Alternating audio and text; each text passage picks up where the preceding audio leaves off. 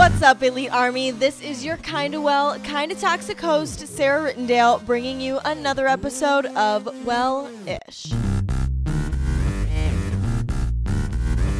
We all are very privy to the fact that comparison is the killer of happiness. I don't have to tell you that. We all know. We all know because we've heard it a hundred times that you're not supposed to compare yourself to other people. And we know because it fucking sucks. Every time we do it, it makes us feel like shit.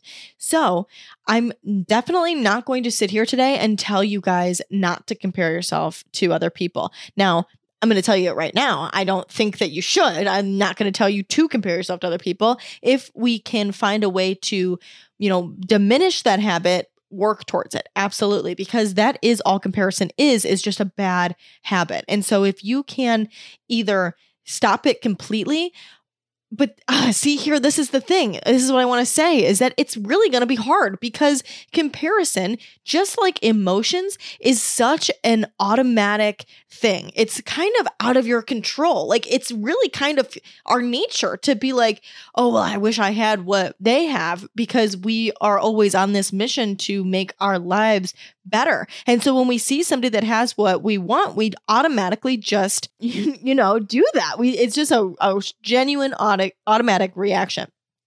But here is the thing. We do not have to compare ourselves and then make ourselves feel like shit because of it. We don't have to compare ourselves and then say, oh, well, fucking A, that means that there's something wrong with me. We can compare ourselves and A, be neutral about it, or B, actually take inspiration from it. So that's what I'm going to be talking to you guys today a little bit more in depth about and give you some mindset shifts to uh, kind of help you not be so mean to yourself when you start comparing yourself to other people. The issue with comparison is that it is a reaction, like I was saying. It's not something that's necessarily in your control, dare I say. Like it is, because again, it's a habit, but it's just kind of a reaction. It is. And it's not kind of, it is a reaction. Okay. So instead of reacting to it and letting that carry you away, choosing a response that actually benefits you. Jealousy is very similar to comparison. It's not the same thing, but it is very similar. Comparison focuses on evaluating similarities and differences, where jealousy is more about emotional reactions to perceived threats or inequalities. Both of them can really fuck up your self esteem if you don't address them in a constructive way. But you can see that they are a very similar thing. And so the way to address it in a constructive way is in the same way that you approach jealousy. And we've talked about it several times here on the podcast, just you and I, but also when we have guests on the show and we do kind of toxic kind of well with them, a lot of the time, this is how they respond to the what or who are you jealous of question is that when you notice something about somebody else that makes you feel jealous, that you start comparing yourself to them, it is because it is something that you want. It is something that you want to have in your life. So, all that is, is an opportunity for you to see the things that would make you happier, that would improve your life, that you think would make you a better version of yourself. All it is is shining light on that. It's not something that you have to take 10 steps further like you do every single time and beat yourself up for not already having it. It's an opportunity to hear that message for you to know what you want to work on so that you're not blindly just coasting through life. When you recognize, you know, the the places that you could improve through jealousy and comparison, it really allows us to use those feelings to our advantage and look to them as an opportunity to grow. All comparison is is assessing similarities and differences. It's typically in terms of appearances and achievements, but that's it. Like I said, it it isn't deeper than that. It's not like jealousy in the sense of, you know, you're sussing out threats and inadequacies in yourself because it's, you know, w- wishing that you had more. Comparison often leads to jealousy, you know, but in itself, comparison in itself can be neutral or inspiring. It doesn't have to lead to this negativity. Think of your life and everybody else's life like a road what happens when in real life, like really in your life, when you are actually physically driving down the road and you see something on the side of the road and you look to the side of the road at that one thing, what happens?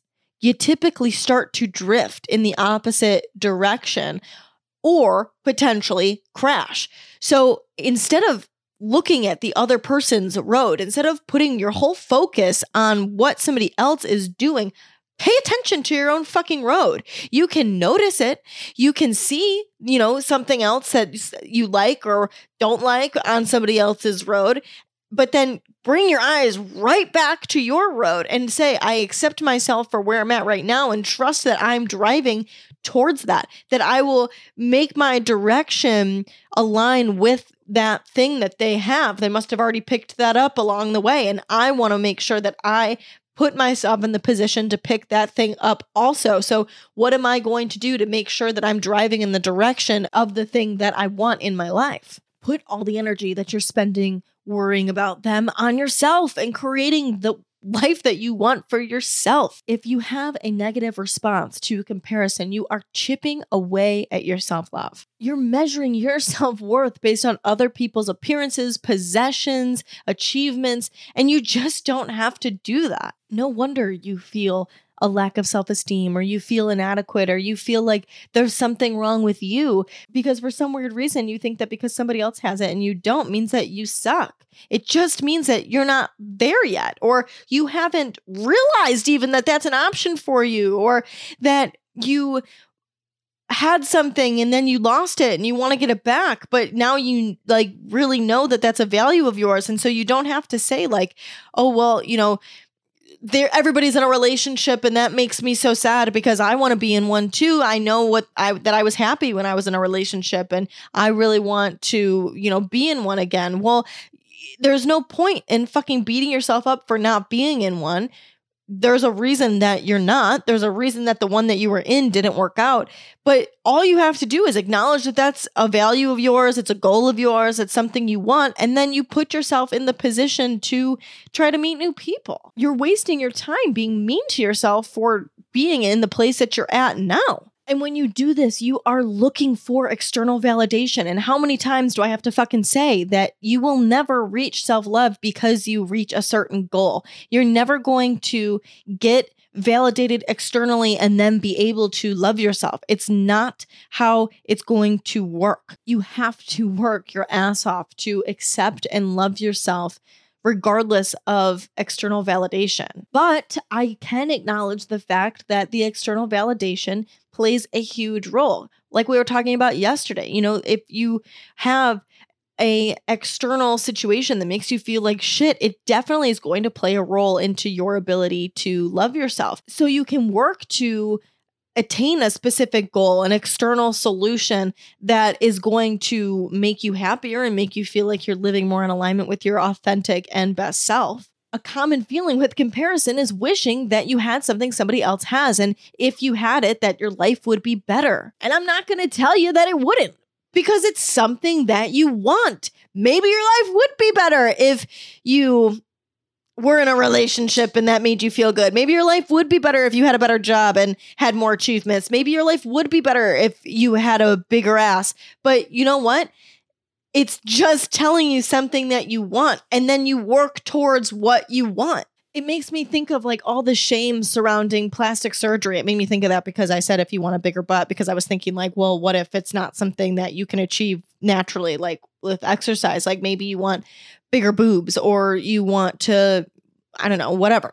Uh, but you go and you get the plastic surgery because it makes you feel better about yourself. If that's what makes you feel better. Like that like you don't have to just accept yourself at the weight that you're at because you think that you need to. You have to work to love yourself regardless because it doesn't matter what the number on the scale says. If you don't love yourself, you're going to not love yourself at 90 pounds or 390 pounds. You're still going to be the same person. You're still going to feel the same way. So you have to work to love yourself regardless of that. But, you know, there's nothing wrong with working to get what you want, to have that be uh, uh, something on top of it, to try to lose the weight, to get a boob job, to get a facelift, you know, whatever. We put so much shame around it. But if that's genuinely makes you feel good, who cares what you do? Who cares? If you like how you look in the mirror, if you like the person that you see, that is the only fucking thing that matters. So if you see something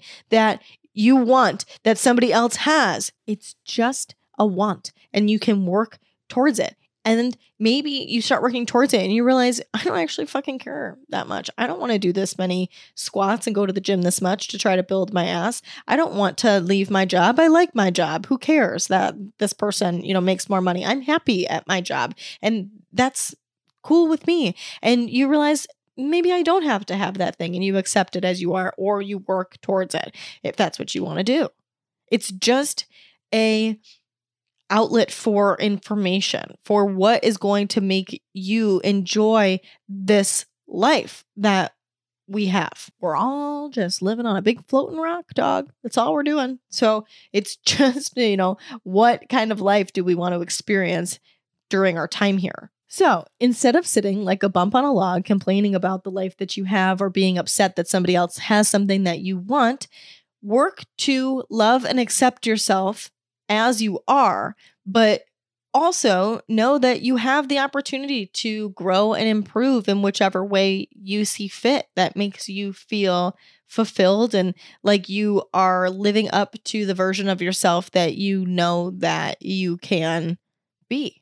Thank you so much for listening to day 18 of the 28 days of self love. Make sure to subscribe to the show so you can get notified when tomorrow's episode, day 19, comes out we are sitting down with our third guest of the series, Dr. Jane Tornatore, who is a self love expert. I'm so hyped to fucking share this episode with you guys because this is what she specializes in. We talk about everything mental and emotional well being when it comes to self love. And she's got some really good information that is so helpful that I never would have even thought of. So Thank you so much again for listening to today, but make sure to tune in tomorrow for that really impactful episode. Don't forget, you are elite as fuck. Make sure your day kicks ass today. I will talk to you guys tomorrow.